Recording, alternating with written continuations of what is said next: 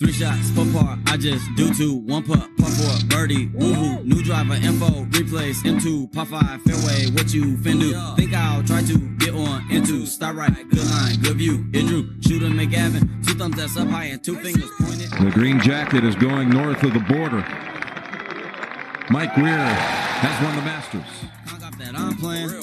I'm. Sometimes these part three look like an island. A plane chain to keep it on dry land. At least I might try, man. Uh, up with the five and might use the trap, man. I got a check, man. Line tango ball speed, rated that batsman. And where that ball land. Watch that's on my hand. Okay, welcome back to another episode of On the Screws podcast, US Open recap. Pretty uh pretty awesome weekend, Bryce. What did you think about the tournament this weekend? Yeah, I, uh, I'm doing my 14 day quarantine, so I was lucky enough to not have anything else to do. So I pretty much sat in front of the TV all four days and took in some golf, and it was didn't disappoint. I mean, you had you had it all. You had Bryson making a snowman out there and blowing up, and then you had Jon Rahm, and like how do you, you can't not like Jon Rahm and Yeah. see him win? It's just uh, it was great to watch. So yeah, it was a good good tournament. Yeah, we had uh obviously too Mac Hughes at the top of the leaderboard after 54 holes. So yeah. as a couple of Canadians, that was that was big for us, right? We um we definitely were all kind of tuning in late afternoon when he was teeing off. So unfortunately, it kind of went downhill quick. Um he had like the ball on number 11 get stuck in the tree. So either way, the wheels had kind of yeah, the wheels had sort of fallen off by that point, but you know, unfortunately he wasn't there at the end, but uh his pair, his partner, uh, Louis Oosthuizen was. So I know you wanted to ta- uh, talk about Louis Oosthuizen a little bit. You want to get into that before we kind of re- do a bit of a recap on the tournament? Yeah, sure. So uh, I saw this picture on Instagram of uh, his best major finishes. He has uh, he is first at the Open in 2010, Yeah, and then he has uh, second in 2012 Masters, second at this U.S. Open, second at the 2015 Open, second at the U.S. Open in 2015, second in the 2017 PGA, second in the PGA Championship 2020 and then a third, a seventh, and a ninth. But I mean, he's there. Like just that shows like how much he's there. But I like why didn't he go for that on 18? I mean, yeah, I get it. You're in the rough. You have a long way in. yeah, But why do you you lay up to 69 yards? Why wouldn't you try to pound three wood or pound a high iron to try to get it on the green and have a putt at it? I mean, it's your. I get it. These guys want to make their money, and second place probably still pays a lot of money, which is great. But I mean, all those seconds. Wouldn't you want to add one more major onto that? that yeah. Like I just I didn't I didn't agree with the play. That's a win in nine top tens in the last ten years. So I think Louis Crazy. Louis is probably doing okay financially. Like I'm not uh, That's what I obviously not his accountant, but I agree. The layup was inappropriate. Uh, like I, I don't know how else to put it. I just I was like I know we were talking all day. I just thought it was a very bizarre thing to do. Um, Yeah. it just showed kind of he was comfortable with with second place, right, and securing second place. Harris English like had a you know he just kind of chipped away, chipped away, chipped away, and and he was right there as well. Um, but already in the clubhouse, right? So Louis would have known that, and it, it did like I don't know, it does doesn't show like that pro mentality, but yeah, some pretty impressive stats. I I was shocked. I don't know what else to say. Um, disappointing really because like Rahmbo made that huge putt too on 17 and 18, right? To Oh, uh to putts. To to win, right? So it was possible if he was on the green from 69 yards. Like, sure, it's possible, but like, how possible, I mean, right? fell, maybe I think it'd be a good play, but I mean, even then, like I'd rather a sixty foot putt than a sixty yard chip. you know? Yeah. I feel like there's more. Like he even drained that ball on eighteen on Saturday, I believe it was for Eagle. Yep.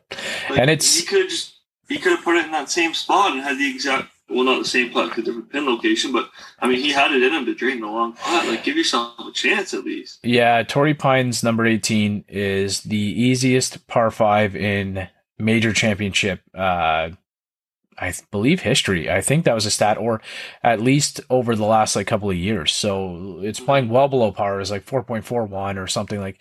So I don't know. Unfortunate. I know he was in the rough um which I was kind of surprised he still took a rip off the tee. Like I know cuz he obviously had the mindset of going for it in two. but you could still go for it in two from like I don't want to say a layup, but he could have just thrown a drive down the middle of the fairway and then tried to have a rip at it with three wood. But anyway, um, right there at T4 was Brooksy again. And so Brooks Brooks Koepka again chipping away uh, minus four, um, or sorry, T4 for the week at uh, minus two, I believe. And we saw we wanted to talk about Bryson because the wheels fell off like completely. Um, this was one of the most epic collapses that we've seen in a long time. So I think he was making a turn at minus two, and then and then stumbled. I know you were kind of giving me the stats. So he goes on number 10, he goes par, bogey, bogey, double, par, par, par, quad, a snowman, and then a par on the uh, on the final hole to take himself way out of contention. He was T twenty six, leading the tournament at the turn. So hate to see something like that happen. Like Bryson's got a ton of talent, but I just feel like when those things start to happen, he can't like regroup. You know what I mean? He can't like redirect himself and and it made a lot of drama. It made up for a lot of drama, I guess, and we enjoyed watching it. I don't know, I did anyway. So um, don't enjoy watching a snowman by any means, um, but it, it kind of made it uh, made it for a lot of fun. And, and Rahm won, right? So can't take anything away from Rahm. He uh, he deserved it. A couple weeks ago at the Memorial, he was uh, DQ'd after 54, just like smashing the field there. As everybody knew, he was six strokes ahead and and lost that tournament, right? So. Um, what do you, what do you think? Anything else you want to add from Sunday? Like anything that kind of stood out in your mind? Uh, no, just I mean those putts on seventeen and eighteen. I mean, it was just writing itself up for a perfect story, and and it, it happened for him. Well, so, I mean, it was awesome to see uh, Phil go down with his wife and his kid on the t- on the uh, driving range. Yeah, Ron was kind of keeping warm there. It was a cool moment. And then uh, what I kind of liked was before I was watching after Rahm finished, and I was like, "Why isn't Rahm going to the going to the range to stay warm? Like, what's he doing?" And they pan to him, and he's just pacing back and Yeah. forth in the clubhouse, and I was like, "This guy is losing his mind right now." Yeah, he's just He no doing. control over what happened, right? So he's just, Yeah. I could tell he was in mental warfare with himself, which was kind of a Yeah, he was just kind of like streaking up and down, like around the clubhouse, walking like with. He really had nowhere to go. He was just kind of ripping around. So, um, Rahm's never really gotten the credit that he deserves as a putter. So I know he's changed his putter. Like last year, he's playing the uh, the Spider, um, and now he's playing the two ball. I think he's playing the Odyssey two ball. So, Well, um, he actually just changed. He was playing the number 10 two ball for like early season, yeah, and he just went to the old school Odyssey Rossie putter. okay, It's like a half moon shaped putter with a, and it's like the old school Odyssey white face with like nothing. It's just like a smooth white face Yeah. insert on it. So he went to that, and I believe he went a cup, maybe an inch longer, because I mean, that putter looked a lot bigger than what he's used to. So I Yeah. think he went an inch longer. But yeah, it's a complete new putter for him, but he was putting really well with it. So Well, I played the Odyssey number nine. It's like um like it's similar to the Delmar that I play now, and it has the original. I don't want to say original, but it has the smooth white insert. Um, it's like a firmer insert, and mine is like completely dead. Obviously, he's going to change out whenever he wants, but mine is uh. That's why I've kind of switched away from that putter now. But um, I absolutely love that thing. So good for Jon Rahm. I don't think he gets the credit as a putter that he deserves. Like remember last year it was the FedEx Cup, um, and the weekend before he na- he nailed that huge birdie putt on DJ from like mhm. seventy feet. Um, I can't remember the tournaments now, but just uh, great to see Rahm win. That's that's pretty amazing. So he was obviously pretty pretty excited. So that caps off the first win. I picked a winner for once. It's uh like I don't want to say Rahm was like a shock at all, but um I, I it was nice to finally pick a winner. So I went with my picks. I had Rahm, Reed, and Jason Kokrak missed the cut at minus or plus nine. I know Jason Kokrak. You and I were talking about him on Friday. Like he was there. Like I don't I don't know what happened to him in the last few holes, but uh, I fin-. I finished up at plus five, and um, you had Xander Schauffele, Jordan Spieth, and Mark Leishman. So Leishman was the only one. Um, he finished up plus twelve, so he kind of set your score a little bit high. But Mhm. Spieth was right there again, and of course Xander So Schauffele. Of course he is. He's always there, man. So I know. Like, I mean, he was using that arm lock putter. I don't know, like you were talking about. He was such a. What was what was his stat before? So he was ranked number nine in the world in, in strokes gained putting or total putting. And it, yeah, it was number nine. It might have even been as high as like number six, and he decided to try and improve his putting, which I found was a very like Odd. Interesting development, but he obviously felt there's a way to make more consistent putts. And the arm lock kind of takes away any human error, right? So it's essentially Mhm. just a pendulum, and you're just, you know, these guys, you, you got to remember, like you and I, we don't get to practice putting like two hours a day like these guys do, right? So Yeah. when you're, I understand the idea of the arm lock because I know some guys don't like it, but if you're hitting that many putts a day and you're just rolling putts consistently, why wouldn't you use the arm lock? And you get to a point where you know exactly how the putt is going to feel, you know how far the ball is going to go. The different, Mhm. the only other thing you have to do is be able to read the putt on the green and, you know, tune in with your caddy and kind of find out how far the putt is going to go. So I'm not against the arm lock at times. Like I kind of think it does take away a lot of human element, but you know, if it's in, if it's not illegal in the USGA rules, like why not play it, right? So Yeah, I was just more of the point like he's ninth putter, ninth best putter in the world, and then he goes to the arm lock, and he definitely had a couple putts this weekend that he should have buried that he didn't, yeah, which I kind of thought was his hump. He never got over to push to the fi- like to be in contention at the end there. So anybody who's listening right now, um, I was able to have a really great chat with uh, Russell Budd. He's the tournament director of the Toronto Players Tour, so a local tournament uh, tour that is uh, has kind of grown and expanded. They're all over Ontario right now. They have a Golf Town Cup. Um, so each tournament you enter, you can win points toward the the final Golf Town Cup, and it's open to pros and amateurs. They have some of the best pros in Canada playing on this tour. Couple of them have been on the pod in the past. So if you're listening at this point, I should have mentioned it right off the hop, but just after Bryce and I uh, finish up here, I'll uh, put a timestamp below as well in the details. So if you want to just click on that, it'll take you right to the point where uh, Russ and I have that conversation. But one of the things, Bryce, that uh, that I heard yesterday on Golf Talk Canada, uh, Mark Zucchino posed this uh, posed this question. So, is who is the best player in the world? This has always been a debate. Um, obviously, up until this past weekend, it was Rahm. Who is the best player in the world to not have won a major? Um, the top two guys were obviously Schauffele and Cantlay. So back in the day, it used to be like we remember when we were growing up, it was Phil, and then it was Sergio, and recently it's been Rahm. Like Rom has been the guy that has not had a major and has been kind of thought him or DJ Justin Thomas they're kind of the top three players in the world, and and I feel like there's a big difference from him, those three guys, sorry, to Xander Schauffele and the in the next group, right? So hmm I uh I definitely think it's Xander Schauffele. A lot of people felt that it was uh, Patrick Cantlay as well.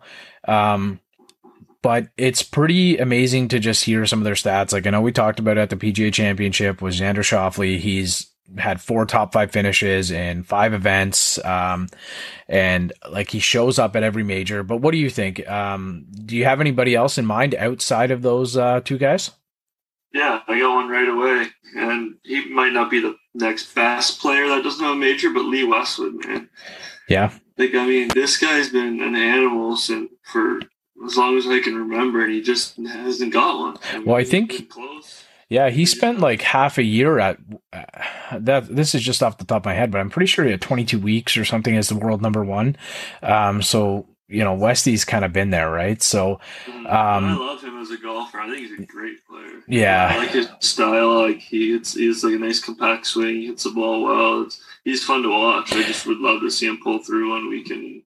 well, he had a couple weeks, like. I think it was at the Valero, and then uh, he was right there at the API this year when Bryson won. Um, like he was just a stroke behind. So I, I think like obviously Westwood puts up a strong argument, and there's guys from the past like Colin Montgomerie and stuff. But if I were to pick a player in the world right now, I think it it would have to be Xander Schauffele. He's Yeah, the most consistent player on tour, probably. Um, aside from maybe Jordan Spieth right now. Like Spieth, I think with this win, I think Rahm is now has had the best. Like if you're picking a player of the year right now, up until this past weekend, it was Jordan Spieth. Uh, 100% of the votes were going to Jordan Spieth. Um, he's been just he's completely turned his career around. He has been dominating. Like I think he's had 10 top 10s in the last uh sorry, 8 top 10s in his last 10 events or something. It's uh, like the stats are insane with Jordan Spieth right now. Yeah. Um, but Rahmbo, he did it. Um, unfortunately for the FedEx Cup, he will not receive any points for the memorial, but he now has taken over as the number one player in the world in the official world golf rankings. So, um, I like that. I it's unfortunate that he doesn't get any of the points for the FedEx Cup because he played 54 holes at the Memorial. I think that there should be something that they could do. Um, but that is still, I think, I think Bryson actually still leads that, or Patrick Cantlay, um, who got that win last week. So it is Patrick Cantlay. But um, yeah. Yeah, I think I think that that's always an interesting conversation to have, and I really like that topic it's always kind of who's rising at that time. And there's a lot of young guys in the game right now and a lot of guys that are approaching that. But I think, you know, it's, it's unfortunate, but Xander Schauffele is there again, right there on Sunday and just can't get it done.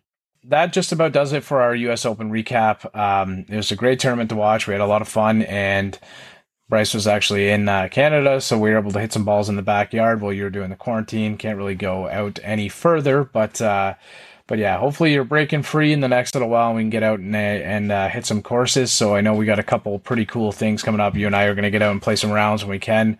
We're going to visit Copetown Woods. Um, so thank you to Barry Forth and the uh, team over at Copetown Woods for hosting us out there.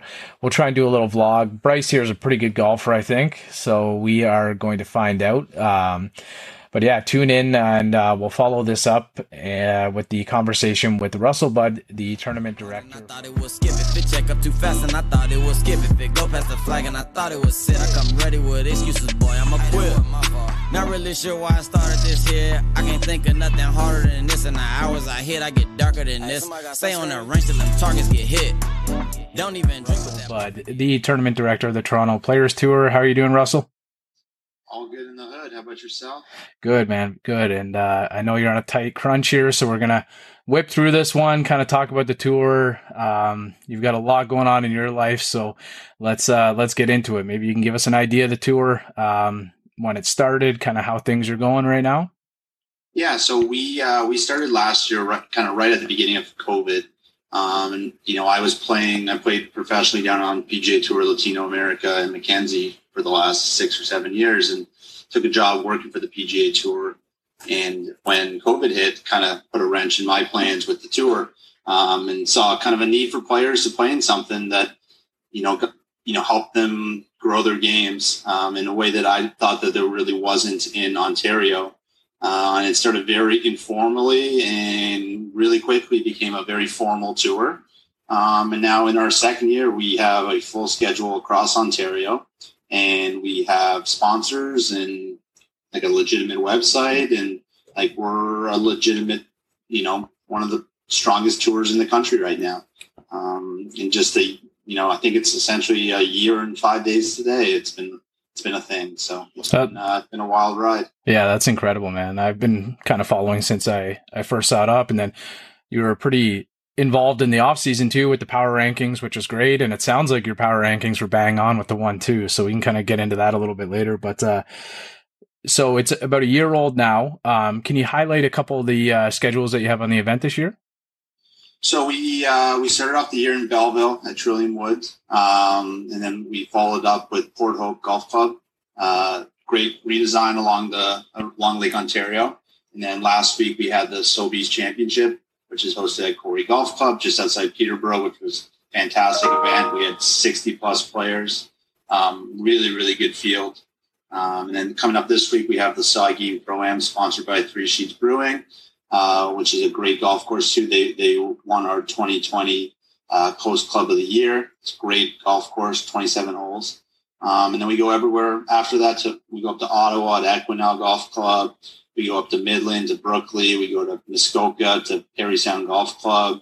Um, that event's also sponsored by Full Swing Golf, uh, Full Wedge Golf. I mean, and uh, you know we go we go up to Sudbury to Timberwolf. We go to you know uh, Smuggler's Glen. We go to Wyndance. Like we go everywhere. Cobble Beach in the year. We're we're kind of all over Ontario, um, and a lot of that was because we had a lot of demand last year uh, from people from all over the province, and we'd love to play. And you know, I kind of kind of you know developed this tour into you know like a mini Mackenzie tour. Like how do we get how do we get our players you know prepared for Mackenzie tour? And a lot of it is you know, when I set up Mackenzie Tour events, I are the exact same way I set up these events. Um, and you know, travel and you know, staying in hotels and getting into a routine are definitely um, part of succeeding at the next level. Yeah, I've liked uh, too. One of the things you started doing lately is kind of like the Instagram live feature for the last couple of holes, and like for myself, and I'm on there, and I, there's dozens of people on there watching, right? So it's a it's a cool feature to kind of see it live. You don't you know, a lot of Mackenzie Tour, even a lot of those events, you don't get to see them like you would on social media, which is uh, which is really cool. So I appreciate that. That is definitely uh, something that a couple people mentioned to me that they really liked. And I was out at Port Hope the other day. Uh, I think I'm gonna finish off the year there, so I was uh, putting in the fog there. It was pretty amazing. But uh, I've played the course last year, and it is uh, it is looking pretty nice. So, and it played tough for you guys too. It played really tough. I think it was. Yeah, the greens were fast. Yeah, we got firm the first day. It uh, it was. It was survival mode out there. It was not easy. So you had mentioned that you played a little bit on the uh, PGA, the Latin America Tour, Canadian Tour. Are you still playing now? I nothing that I do on the golf course looks at all like playing. It's more like struggling. I uh, I think I've played three or four times this year, so I've devoted my time and my efforts to uh, helping helping young male and female professionals and amateurs uh, kind of reach their potentials. So this year, like I've got my handicap pretty low this year now, and I saw that it's not just open to pros. Like uh, a couple of the guys I've had on in the in the past on the podcast, uh, like Jake McNulty, Mac Boucher, and they come out to some of the events they play, and uh, like those guys would dust me, right? But it's it's comfortable for. I see like there's a lot of guys who would shoot some of the scores that I would out there too. For sure, and that and that's our whole thing is that you know, and this is you know our greatest not battle but struggle is how, you know I resonate a lot with you know some of the top players just because they know me from playing. I played with them. It's how do we how do we reach out to more amateurs and club players and stuff like that to come play in our events? Because you know it works two ways. It works great for the pros because it just more people means more money in the purse for the pros, and for the amateurs they get a great experience out of it. Right. Right. They, are you know they could spend they could spend five hundred dollars to go get lessons and you know learn the same stuff uh, over and over again and never you know really make an impact on their game. Or for $450, they can come out and play 36 holes with, you know, six or eight professionals and, you know, get a heck of an experience out of it. Um, and that's kind of, that's kind of our biggest goal is, you know, how, how do we make, how do we make that amateur come out and feel um, really comfortable and, you know, a part of something. And, you know, this year we offered free membership to everyone. And, um, that was kind of a big step for us because we just thought that you know if you make people feel like a part of something in the community um, then you know excuse me they'll be more inclined to you know play events and you know we we have a really good track record that you know once we get guys that come out to play in one event they come and play two three four right it's just how do you get them to come out to play one and uh, we really, you know, if you, you know, hopefully you'll get out to an event this year to watch, but or play. But it's really, we are a tour, but it's it's really it's a community. We have a lot of our like a lot of our players will you know hang around after and have have a beer and watch the guys come in and you know it, there's nothing but good vibes. People are very supportive of each other. It's super competitive. Everyone wants to win, but at the end of the day, it's not your typical tour, which is you play a round of golf, you slam your trunk, you, you go home. It's guys hanging around, um, you know, spending time with each other and really building relationships out there. Well, and that's kind of part of the podcast too. That's how I started up was, uh, you know, just trying to connect with as many people in the golf community and, you know, kind of what you're doing. You're, you've got guys like, I wrote down a couple, but Brendan Leonard, like I saw him all over the leaderboards the last couple of weekends phenomenal player. And um, you've got guys kind of like me. I might shoot a 75 one day. I might shoot an 85 the next day, right? So it's it's kind of um, it seems like it's a comfortable tour in Ontario that maybe we were sort of lacking, like you said. So it's uh, definitely something I'm gonna have to come check out. But maybe we can talk about the uh, so it's the golf town, the points, uh, like the standings. I guess you guys have like a um, golf town cup. Yeah, golf town cup. So maybe you can explain how that works. Um, it obviously would benefit to play in multiple events, but maybe you can kind of give us an idea of that, how that came about, because obviously getting connected with Golf Town is uh, is pretty amazing. For sure, yeah, no, that was um, that that was a huge step in the right direction for us. So we uh, we linked on to Golf Town um, we kind of started talking in the springtime. We have a lot of uh, very similar, you know, beliefs in kind of where this tour can go and you know what what it's capable of. Um, and really, it, it's an initiative from Golf Town to you know really help reward our top players. Um, and you know, it's like you know, a comparable thing would be the FedEx Cup on the PGA Tour.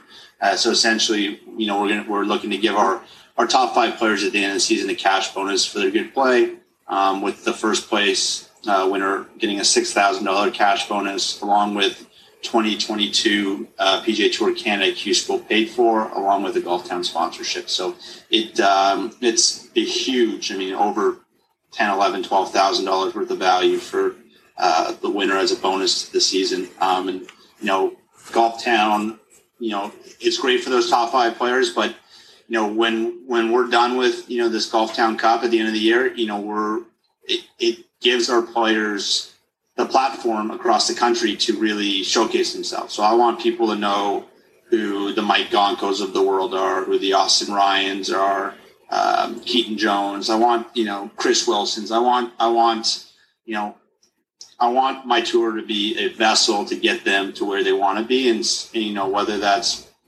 improving their play or showcasing their name across the country and helping them you know, get some sponsorships and some support.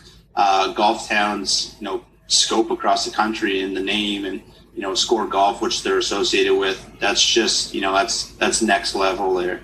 Um, and you know they're they're they're they've been great to deal with. Um, and you know, I think it's a really good marriage with regards to they're open to trying new things. I'm open to trying new things, and I really think that um, it's going to really benefit our players more than anything I've seen in the you know mini tour uh, mini tours across the country. So it's the Toronto Players Tour. I was just thinking about this now. It's the Toronto Players Tour, but it sounds like it's kind of more of like a. We're nowhere in Toronto. Yeah, it's all. It's almost. Yeah, it's like a provincial level tour trying to bridge the gap with the rest of the Canadian or North American tours that uh, are competitive as well, right? So um, that sounds that sounds amazing. Um, maybe we can talk. I won't put you on the spot because I wrote down a couple things and kind of checked out some of the leaderboards and stuff right now. So I mentioned Brendan Leonard. He's leading right now. Um, so I think he's played in. There's been three events right now. Three events. Yeah. So he, I, I know he's three events in like nine or ten days. It's been a, it's been a yeah, yeah. We had a really good schedule originally with you know you know kind of a blend of three events every month: May, June, July, August, September, October, and then uh, you know Doug and Ford didn't really let us, right. let us do that, so we uh, we kind of had to uh, regroup really quickly. Um, kind of got a pretty bunched up June. Um, but you know, for for me, I think it's what these guys need um, because they, they got a, there's a lot of options for them to play in this summer um, with the Mackenzie Tour uh, operating in the country and you know being open to Canadians.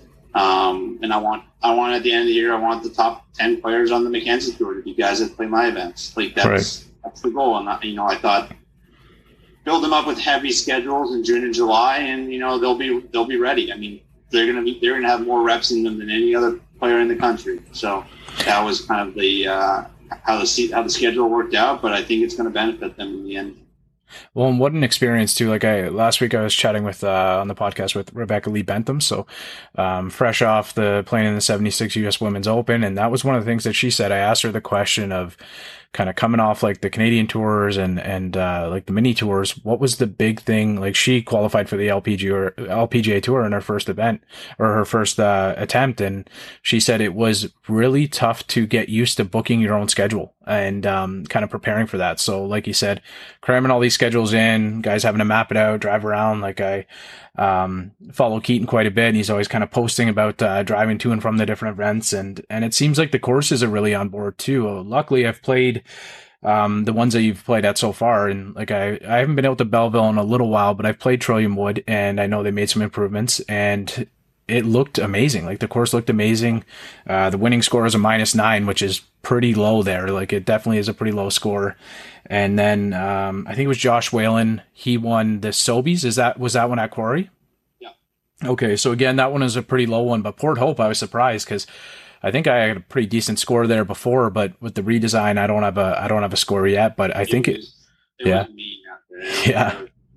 But it, uh, you know, we're super fortunate that you know, I think pretty much every golf course we we played at last year that we wanted to come back, they were they wanted to have us back, right? And you know that that's that's that's credit to, to our players for Right. being respectful, um, appreciating the opportunity, and you know it's it's a good marriage. Like our our host clubs are awesome. I mean, they go out of their way to showcase their golf course and their facility and make our players feel welcome. And you know, that was the thing that I always I never liked about when I played other mini tours in Ontario was I always felt like when I got to the golf course, like we were an inconvenience. We never really felt wanted.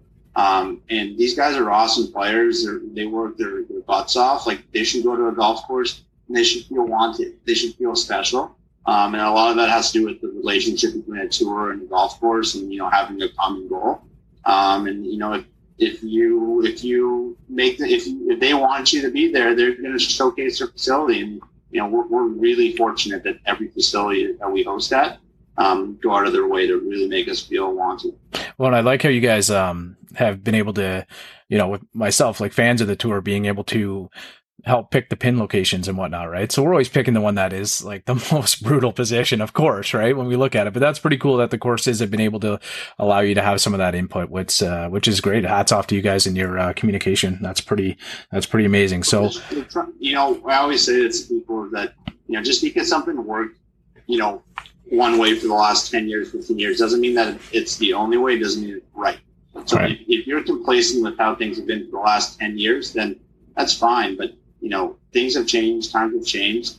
Um, you know, I'll be the first one to admit that like we're going to make mistakes and we're going to strike out with some ideas, but we're never going to be able to grow and, and get better and really give these you know men and women what they want unless we, we take chances and try different things. Um, and that was one thing that I thought was kind of a cool way to engage, you know, our followers. And, and like I said, at the end of the day, it's building a community and really showcasing these, these athletes. And if that if that's because they're you know tuning in to help take local locations, and all of a sudden they feel you know more of a part of, of the tour, and you know maybe that'll get them out to an event, or that'll get their get them watching the results a little bit. Whatever it is, that's that's that's the easiest thing for me to do, right? It's how can I go out and really a get get our person as high as possible for these for these players. B get them the best facilities, and then C how do I use social media to really showcase these awesome men and women. Um, and we've had you know our, our biggest thing. This is something I'm extremely proud of is we've had a ton of success with our amateurs that have played great golf, juniors and you know collegiate amateurs. And you know, we get tons of messages from college coaches in Canada and the U.S. saying, "Oh, you know, what's the deal about this kid? What's the deal about this kid?" Like, that's awesome. Why? Because, I mean, it's what an experience it is for a 16 or 17 year old junior who you know aspires to play collegiate golf. Come out and play with the pros, and you know, really learn. I mean, yeah, see how good you are, see where you got to get to. If you aspire to be a professional golfer, see kind of who you're going to be playing with. Can you beat them? Can you hang with them? You know? Yeah.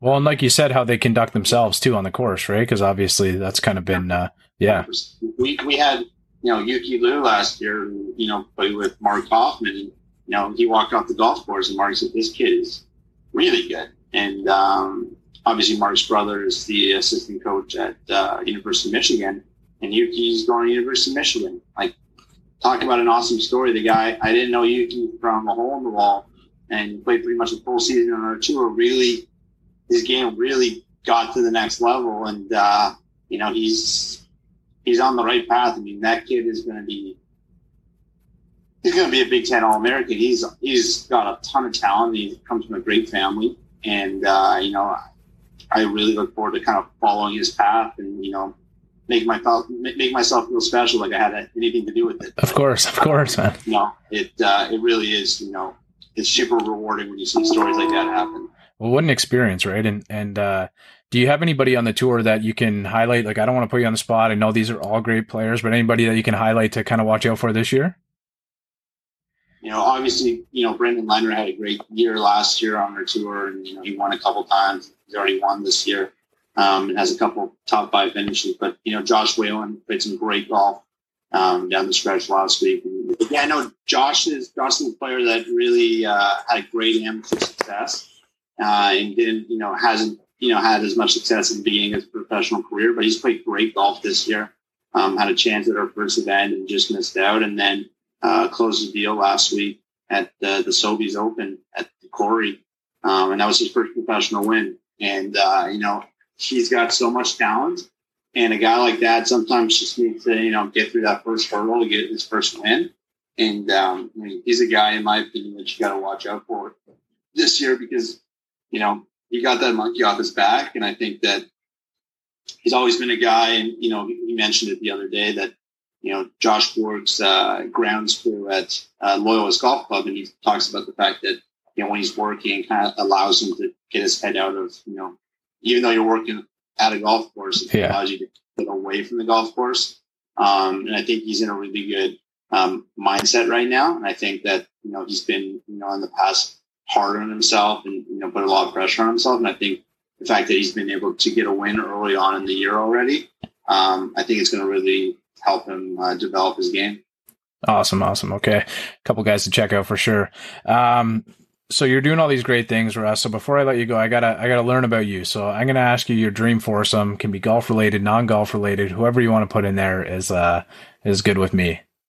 Let's go with Jerry Seinfeld, Steve Carell, and let's go with Josh Allen. I'm a big Bills guy, so Josh Allen gets me going right now. So That would have been uh, Carlo Koliakovo was on the podcast uh, a couple weeks ago, so that was one of his for sure. Um, and I'm definitely like I'm one of the biggest Office fans in the world. I've watched the series dozens and dozens of times, so I will come out and play with uh, you and Steve Carell. I'll bring Dwight. We'll we'll play a match. It'll be great.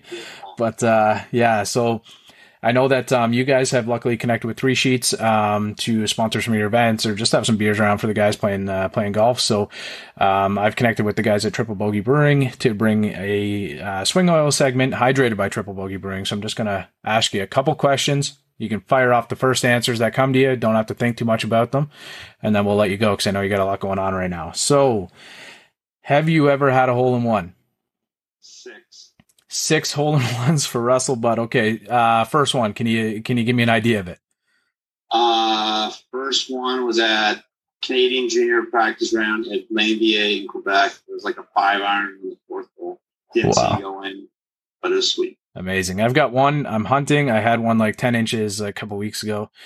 I actually heard that Bryson's only ever had one hole in one too, which yeah, that was that was kind of bizarre to hear that yesterday. But uh favorite track you've ever played? Uh, Jockey Club in Buenos Aires, Argentina. Okay. All right. Wow. Awesome place. Lowest round you've ever carded. Uh, 62 at a couple places. Nice. Good for you, man. Wow. Okay. Uh favorite snack at the turn can be liquid, of course. Ooh, spicy Caesar. Okay. All right.